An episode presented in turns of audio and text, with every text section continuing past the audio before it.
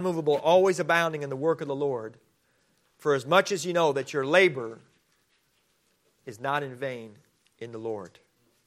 Father, thank you for the opportunity to open your word this morning. Father, I pray as I always do, Father, I pray that you would send forth laborers into your plenteous harvest field. Help us learn, Lord, to learn from this passage what you have for us. I pray that your Holy Spirit would speak to our hearts. In Jesus' name I pray. Amen. The last words of our Lord in Matthew's gospel are those of the Great Commission. Go ye therefore, or all power is given unto me in heaven and earth. Go ye therefore and teach all nations, baptizing them in the name of the Father and of the Son and of the Holy Spirit. Uh, it, teaching them to observe all things whatsoever I have commanded you. And lo, I am with you always, even unto the end of the world. That is the Great Commission. Those are the last words of our Lord in the book of Matthew. But chapter 28 in Matthew begins with the resurrection at the very beginning of that chapter. Now, the resurrection is the basis for the Great Commission. Not only do we see that in Matthew chapter 28, we also see that in 1 Corinthians 15. Because 1 Corinthians 15 is nothing but a, a, a dissertation on the resurrection, beginning with the gospel at the beginning of chapter 15, and he goes on to underline the absolute necessity of the resurrection and how we can be waiting for the Lord's return for our own bodies to be transformed and have a resurrected body like our Lord's. And so, but Paul concludes the chapter on the resurrection with this exhortation. And he says, Therefore, therefore, based on everything he said in this chapter uh, concerning the resurrection, the Lord's resurrection and our own resurrection that is to follow, therefore, my beloved brethren, be ye steadfast, unmovable, always abounding in the work of the Lord. For as much as you know that your labor is not in vain in the Lord, always abounding in the work of the Lord, that's the Great Commission, again, right here in 1 Corinthians 15. So, our thoughts uh, here's the question for us this morning out of this verse How should the resurrection affect my life today? One day the Lord is going to return, and we, when we see Him face to face, when He calls us to be gathered together in the clouds and so shall we ever be with the Lord. That's the rapture. Our bodies are going to be transformed and have a glorious body. We're looking forward to the resurrection, but the resurrection is not something that should affect us just in the future at the rapture. It is something that should have an effect on our lives today. And that's what 1 Corinthians 15 58 is telling us.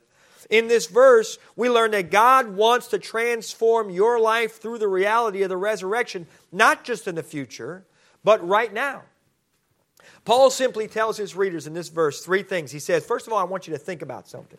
When he says therefore, he is bringing our thoughts back to the content of chapter 15. And so he says, I want you to think about something. But secondly, when he says, be ye steadfast, he says he wants us to not only think about something, he wants us to be something. You know, the emphasis of this verse is not so much on activity. It is not so much in abounding in the work of the Lord. It's not about activity, it's about being something. We're going to get into that in just a few moments. But then he concludes this verse by saying that he wants us to realize something. When he says, For as much as you know that your labor is not in vain in the Lord, he's saying, I need you to realize something. So, first of all, let's look at that first point. Paul's basis for the exhortation is that word therefore. He, is, he wants us to think about something. The content of chapter 15 is so important, it's so con- consequential that the Apostle Paul gathers his readers and he makes an appeal both to their hearts and to their minds. Let's look at the appeal that he makes to their hearts. He says, Therefore, my beloved brethren. So the fraternal bond that we have in Christ is what produces this appeal, the boldness of the appeal that the Apostle Paul has toward his readers, also to us, obviously. So the fact that we are not only just born again, not only are we saved from our sins, not only has the righteousness of Christ been credited to our spiritual account, and that God has accepted us into his presence and one day we'll spend eternal eternity with him. But in addition to all that, God adopts us into his family when we're born again, when we're saved. And that's what the Apostle Paul is underlining at the beginning of this verse when he says, Therefore, my beloved brethren. He's making an appeal to our hearts and underlining the fact that we are all part of God's family. When Paul makes his appeal to the readers to always be abounding in the work of the Lord, he makes an appeal beginning with their hearts and saying, hey, we are all in this together. We're all in the same family. You see, in our own family, there's a question that goes around constantly. We have three children, of course. And the question that goes around in our family is this Who is the favorite child? There's an argument over that all the time. And our children come to us and want us to affirm that they are indeed the favorite child. You know how that goes if you have more than one child. The favorite child is the one on your mind at that moment because each child has their own uniquely valuable relationship with the parent. Now, the, in God's family, we each have a uniquely individual relationship with the Father through the Lord Jesus Christ. What I'm trying to say is there are many brethren, but there's not just one favorite. We look at the Apostle Paul and we see how God has used the Apostle Paul. We look at Peter and how God greatly used Peter, and there are other men of God that we read about in the Bible. And what Paul is trying to say, we are all brethren. He was the great apostle, but he calls his Corinthian readers brethren. In God's family, we're all on the same level. And so we each have uh, a unique relationship with God. And one of the main motivations for being involved in God's work is the simple fact that we're all part of His family. My parents came from southern Italy, immigrated to Chicago in the early 1960s. They raised a family there. My mother was saved in 1968. She was the first person in our family that was saved on either side, and I praise God for that. That's when God came into our family. And over the decades, many, many uh, people in my many family members have come to Christ. But years ago, my parents uh, were tailors, and they started a little tailor shop in the Chicago area. And there were five of us children in the family, and we all worked in my parents' tailor shop. I remember being just a, a little guy, and I would travel with my dad to the tailor shop in the mornings, and we'd spend the day there, and we'd vacuum the shop, and we'd sweep up, and we'd clean the windows, and we'd polish the shoes, and we did all kinds of things in my dad's tailor shop. My sisters ironed the shirts, and we have memories of growing up in my parents' tailor shop. Why did we do that? Why did we all work? Because in a family business, there's, jo- there's a job for everyone in the family business. Now, what I'm trying to say is, Paul is saying that the work of the Lord is a family business. And everyone has a job to do in the family business. I want to, I'm reminded of my uncle's restaurants. I had two uncles in Italy, and my mother would take us often when I was a child. We would go to Italy and visit with other family members. And my two uncles had restaurants. I remember my cousins and I, by, by the way, my mother is one of nine children. Each of her siblings had at least five children. So there are many cousins that we have in Italy. And uh, we would spend the summers living with my aunts and uncles, and we would work in their restaurants. So they had dozens of workers working for them in the restaurants. I remember being eight, nine, ten years old, spending entire nights peeling garlic and washing dishes and stocking the refrigerators. And we did all kinds of work in my uncle's restaurant. Well, me and my cousins, who were, we were Americans, we were from Chicago, and uh, we spent the summers there. And we didn't think it was going to be a, you know work camps all summer long. And I remember being eight, nine years old, and my cousins and I decided, look, this is too much. Uh, we're, we're just not going to show up to the restaurant one night. And so the three of us were just strolling down the sidewalk one day in town, just taking a walk, and we were just nine, ten years old. And, and my uncle then all of a sudden shows up, and he parks his car in front of us. He's like, hey, what are you guys doing? And we're like, Uncle Steve, we're, uh, we're not coming to the restaurant tonight. He's like, What do you mean? He said, And we said, We quit. He's like, Quit your family. He grabbed us by the ear, he threw us in the back of his car, and drove us up to the restaurant. And we worked all night in the back of his restaurant. How was my uncle able to do that in our lives? That's, by the way, where I learned a work ethic, was working in my uncle's restaurant. Why do we do that? Because we're family. And the family business, they depend on everyone in the family to contribute. And this is exactly what the Apostle Paul is talking about in 1 Corinthians 15 58 when he says, Therefore, my beloved brethren, be ye steadfast, unmovable, always abounding in the work of the Lord. The work of the Lord is a family business.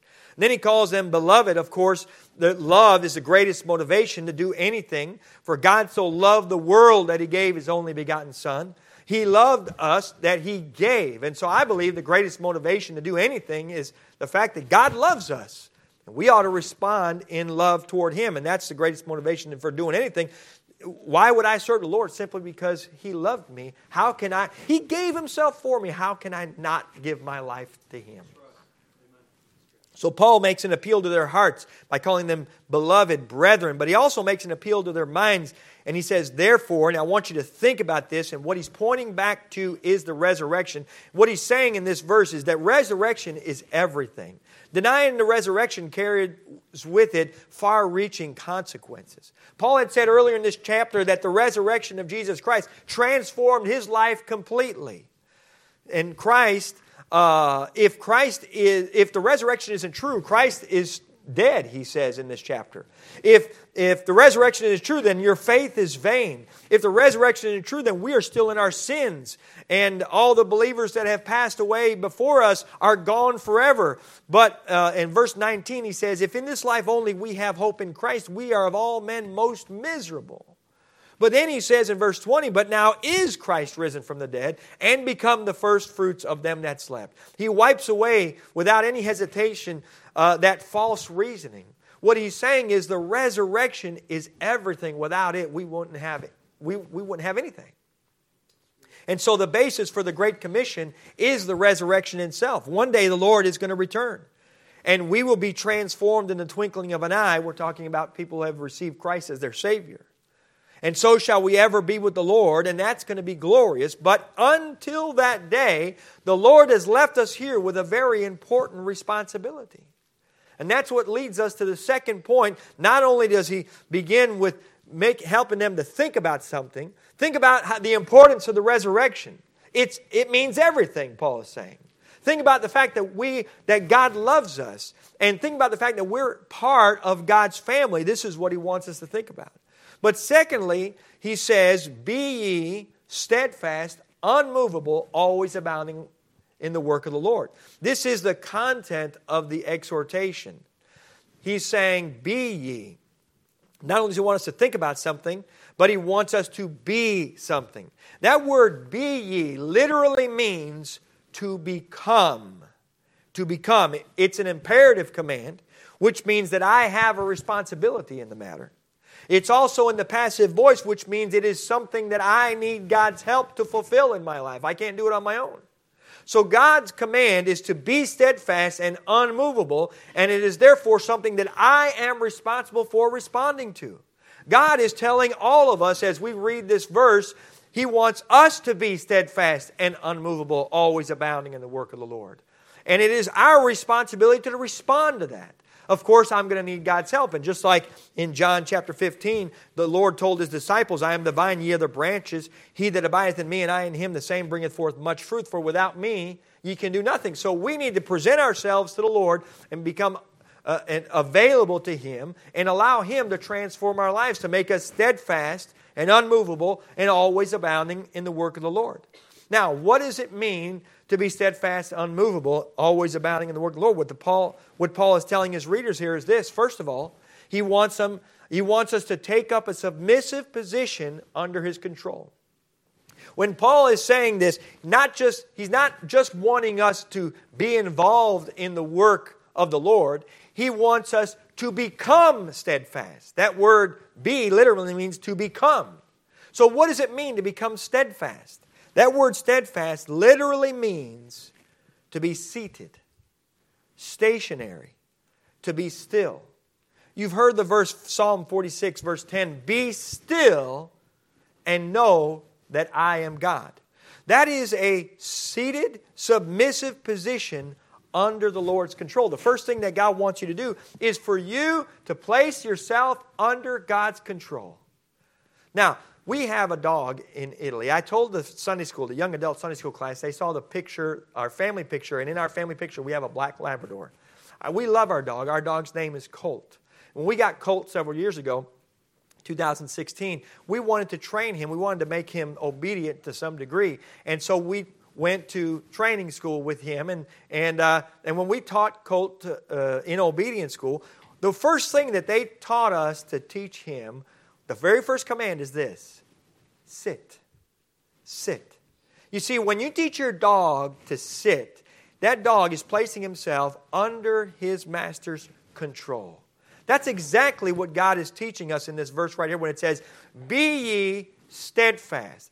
God wants us to obey his command and therefore to place ourselves un, in a submissive position under his control. You've heard about the demoniac at Gadara that was, uh, that was seated at the, after the Lord had healed him and, and uh, cast the demons out of him. It says that they found the man seated, sitting at the feet of Jesus, clothed and in his right mind. I'm reminded of my dog, uh, how uh, we taught him that command. One time I was going into my alley and uh, my dog followed me, and I didn't realize this. There was a cat over in the corner of the alley. And that cat noticed my dog. And as soon as that cat noticed my dog, that cat bolted. And when that cat bolted, my dog noticed the cat. And my dog bolted after the cat. And he was going down the alley toward the busy street. And I hollered over at my dog and I said, Colt, stop! Nothing. He kept going. I said, Colt, come! Nothing. He kept going. Then I remembered, Colt, sit! I tried that as a last resort. Colt, while he was galloping, while he was going after that cat, all of a sudden he heard, Colt, sit! And he took the seated position right there in mid stride and he sat down. He learned that command sit. And while he was chasing that dog, the only thing he could think of was to sit. And when that dog sits, he is placing himself under his master's control. That's exactly what God wants us to do is to place ourselves completely under his control and what, whenever he calls for something we, we are under his control. You've heard about mary of bethany. Jesus said of her or the bible says of her that she sat at jesus feet and heard his word. That's exactly what god wants us to do in luke chapter 10 she, jesus said of mary but one thing is needful, and Mary hath chosen that good part which shall not be taken away from her. Mary chose to be seated at the feet of Jesus and placing herself under his control. The first thing, or being steadfast, is a matter of your choosing. The first thing that we must become, based on the fact that Christ is risen and that we will rise again like him, is to become a faithful, steadfast student of God's word under his control. Apostle Paul, the Apostle Paul told his readers, be ye or become steadfast.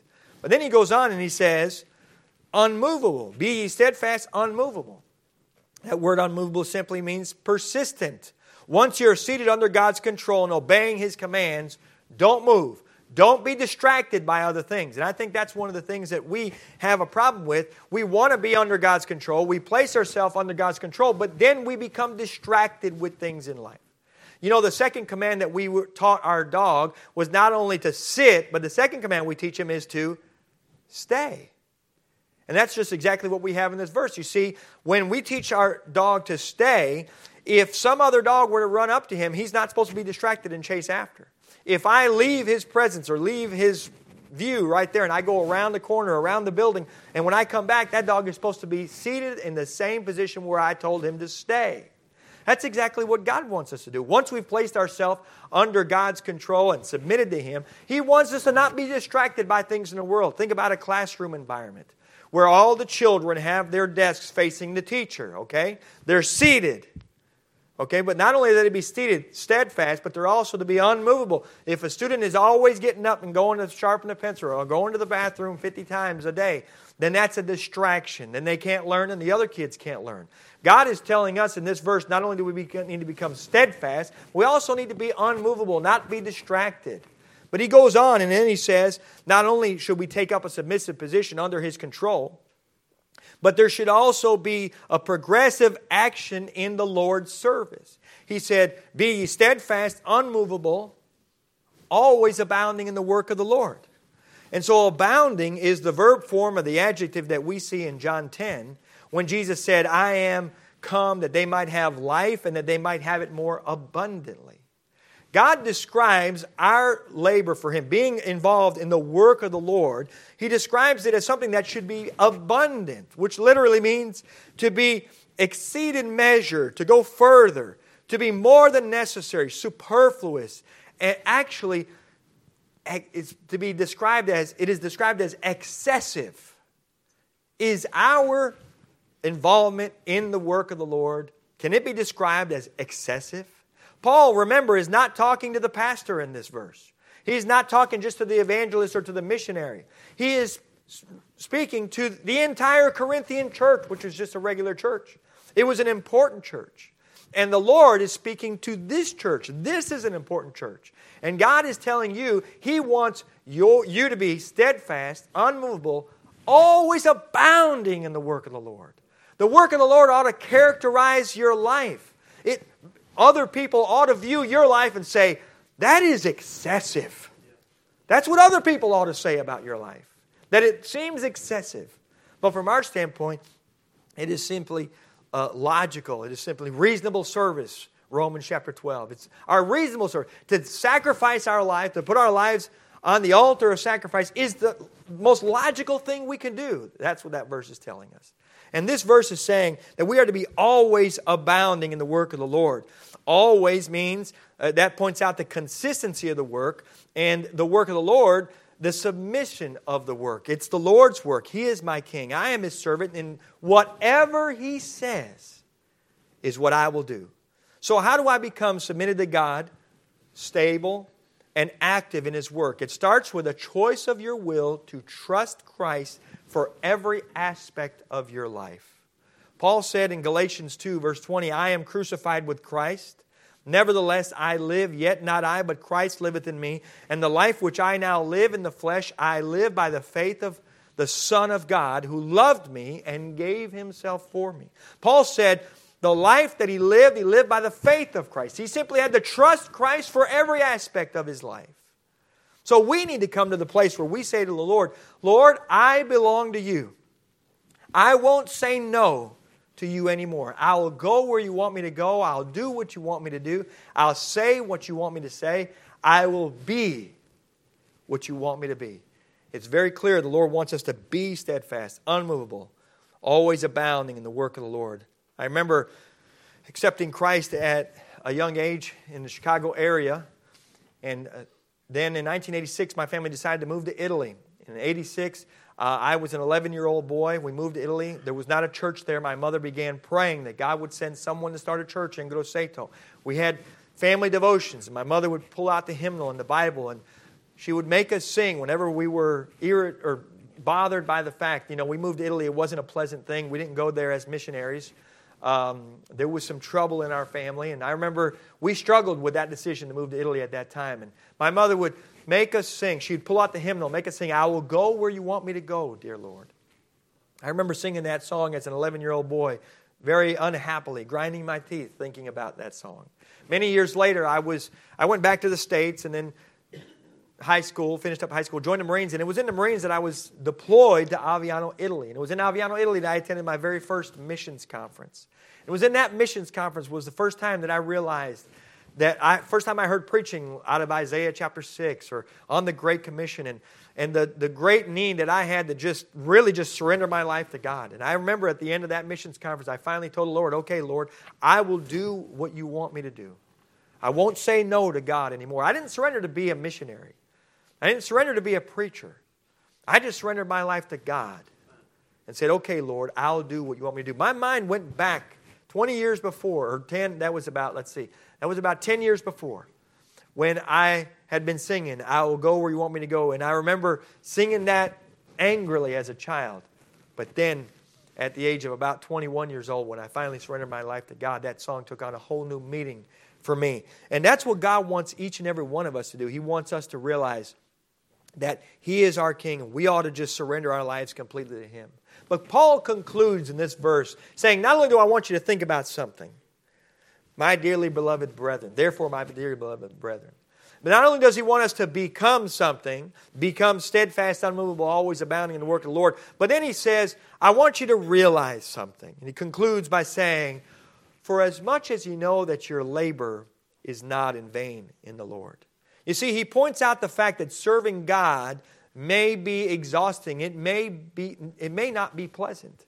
When he says, For as much as you know that your labor is not in vain in the Lord. That word labor literally means, listen to this, it literally means a beating, grief, sorrow, fatigue, trouble, toil. Now, consider the Apostle Paul what he had gone through in the work of the Lord.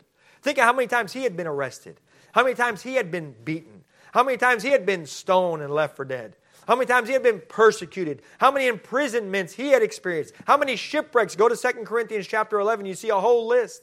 But in 2 Corinthians chapter 6, he is exhorting his Corinthian readers to, to, to be willing to go through all the same things with a humble heart. And so he says, You may go in the work of the Lord, you may face toil, you may face beatings, you may face real trouble.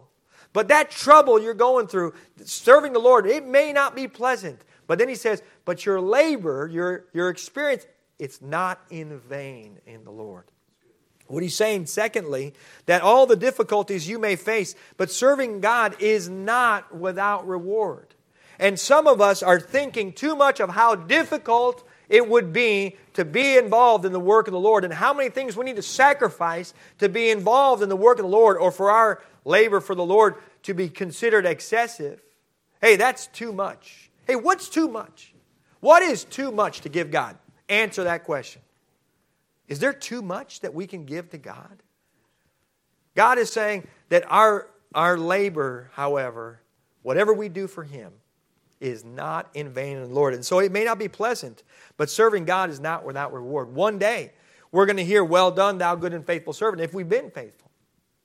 One day, uh, at the judgment seat of Christ, we'll be rewarded. We'll have something to cast before His feet at the throne of God.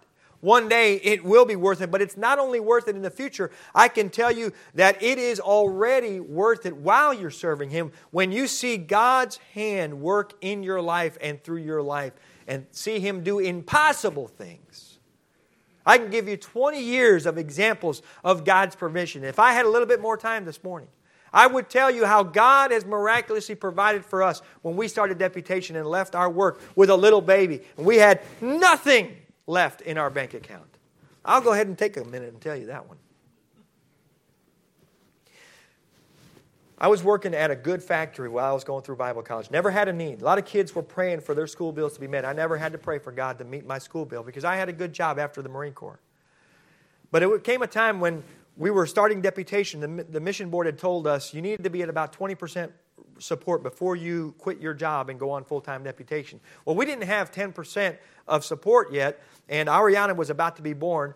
And uh, we couldn't schedule any more meetings because, matter of fact, this scheduling this missions conference was one of the things in September of 2004. We couldn't schedule it because I was busy working, and so we had decided, Lord, if we don't, if I don't quit my job, I won't be able to schedule enough meetings to be able to get to the support level we need. So there came a point in our life where we had to decide, okay, Lord, is this the time that you want us to quit? And I remember uh, Ariana was born in August. We came to this missions conference. I still I took paternity leave, and so I was on leave for a little while. And that's when we came here to this church. And then I went back to work for the month of December. There were no missions conferences in December. I went back to work for a few weeks. And then after that, in January, the missions conferences were picking back up, and that was when I had given my two weeks' notice and we left our job. I didn't have 10% support. And I remember going to Gaffney, South Carolina, filling up my gas tank. Our next meeting was going to be in Birmingham, Alabama. And I remember looking at my checkbook. I still carry a check register in my, in my wallet and uh, with the balance of our checking account. And I remember looking in there. There was $76 in my checking account, and I filled up my Suburban at that time with $75. We had drained our entire checking account on the way to that meeting. And I remember realizing that as I was paying for that gas. And it, did, it didn't make me nervous, I'll be honest with you. But I remember looking at that checkbook and saying, okay, Lord, this is it. And I just put it in, and in the gas tank. And we drove to Birmingham, Alabama. We made it there on that, gas, on that tank of gas. At the end of that week, that was, by the way, that was the lowest point financial I'd ever been in my entire life, down to zero. Praise God, I wasn't in debt. We, had, we got down to zero. We got to that missions conference in Birmingham, Alabama. At the end of the week, the children that had taken up a penny offering gave us a $1,500 offering at the end of that week. Now, that's just one example of how many times God has graciously provi- provided for us throughout the years. By the way, never again, and I hope never to have to get to that point again, but never again have we ever gotten down to zero, okay? Praise God. God has abundantly provided for us. But I can give you examples of how atheists have come to Christ and are now preaching in our church. How alcoholics have come to Christ and are now serving God in our church former Roman Catholics are now saved and serving God in our church. I can give you example after example. What I'm trying to say is you realize that your labor is not in vain in the Lord when you see God do something. When you see people's lives transformed by the gospel, you realize your labor is not in vain in the Lord. You can take, you can come to my house and visit us and head south an hour and a half drive, and you can come to the city of Rome, and you can visit the Mamertine prison where the Apostle Paul wrote in that prison, 2 Timothy. I love visiting that place, and I love taking people to the Mamertine prison where Paul wrote 2 Timothy. 2 Timothy chapter 4 verse 6 Paul says for I am now ready to be offered and the time of my departure is at hand. For I have fought a good fight I have finished my course I have kept the faith. Henceforth there is laid up for me a crown of righteousness which the Lord the righteous judge shall give to me at that day and listen to this and not to me only but unto all them also that love is appearing. What Paul is saying is that Serving the Lord is not without reward, and it's not only for the apostles that truth, but is also for each one of us. Your labor is not in vain in the Lord. He toiled, he was beaten, he was exhausted. His labor was not in vain in the Lord, but neither is yours. God wants us to realize that the resurrection ought to have an effect on our lives right now, not just at the rapture, not just in the future, but right now. He wants us to be steadfast, unmovable, always abounding in the work of the Lord, and realize that this is the family business. If we don't help, who's going to do it? And that your labor is not in vain in the Lord. Let's bow our heads in prayer. In just a moment, I'm going to turn over the service to Pastor. Perhaps we can have a pianist come and begin playing as I just conclude with these thoughts. Why don't you start with a decision to trust Christ in every aspect of your life. Why don't you just lay it all on the altar right now, this morning, and say, Lord, here am I, send me. I will do what you want me to do, I'll go where you want me to go. Why don't you decide to be a missionary? You say, well, that might be excessive. Would it be too much to give the Lord? To say, Lord, if you were to call me to go somewhere across the world, I'll be willing to follow you? Think about this if you don't, who will? Father, thank you for your goodness. Thank you for the privilege of opening your word this morning. And I pray that you have your way in our hearts. In Jesus' name.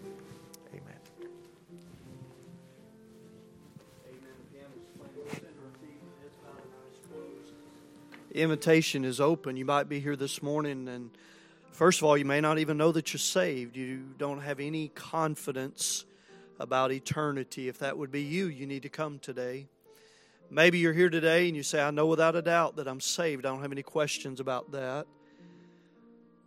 Well, then we need to answer the question this morning are we being steadfast, unmovable, always abounding in the work of the Lord?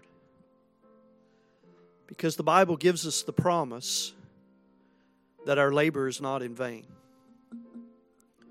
And so we can be steadfast, unmovable, always abounding. And we can be steadfast, unmovable, always abounding because of the resurrection. So, believers, how is it with us today? Teenagers, young adults, might be a young man in here this morning. The Lord's been working in your heart about the mission field. Maybe there might be some young folks, just the Lord's just been working on your heart about surrendering.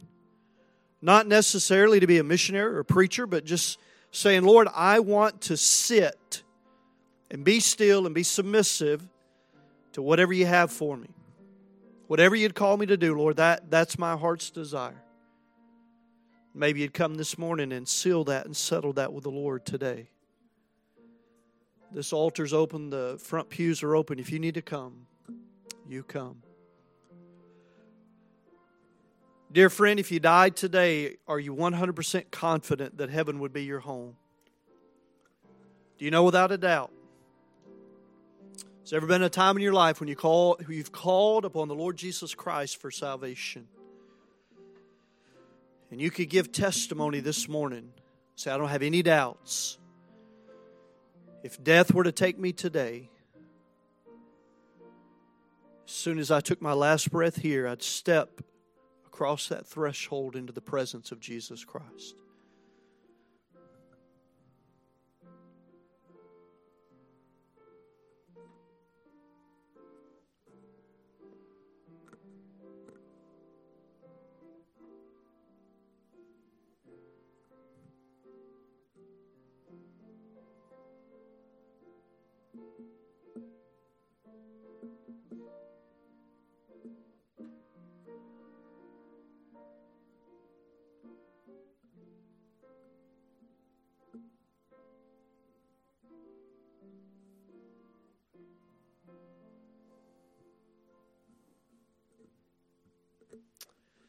Amen. I'll go with him, the song says. Whether that's across the ocean to another country, or whether that's across the street or across town to give someone the gospel, I'll go with him. I pray that's our heart's desire this morning. Let's pray. We'll be dismissed. I hope you'll get by and get a prayer card. Uh, let the Mayadas know that you'll be praying for them. They're going to head out this afternoon and headed down to Huntsville have a conference there this week, and so uh, pray for them. Get a card, stick it on your refrigerator, and pray for them this week, and not just this week, but in the days to come. Pray for their kids and pray for them as they are away from their kids. And uh, let's be busy about that work. Brother Rick Jerdak, would you close us in prayer, please, sir?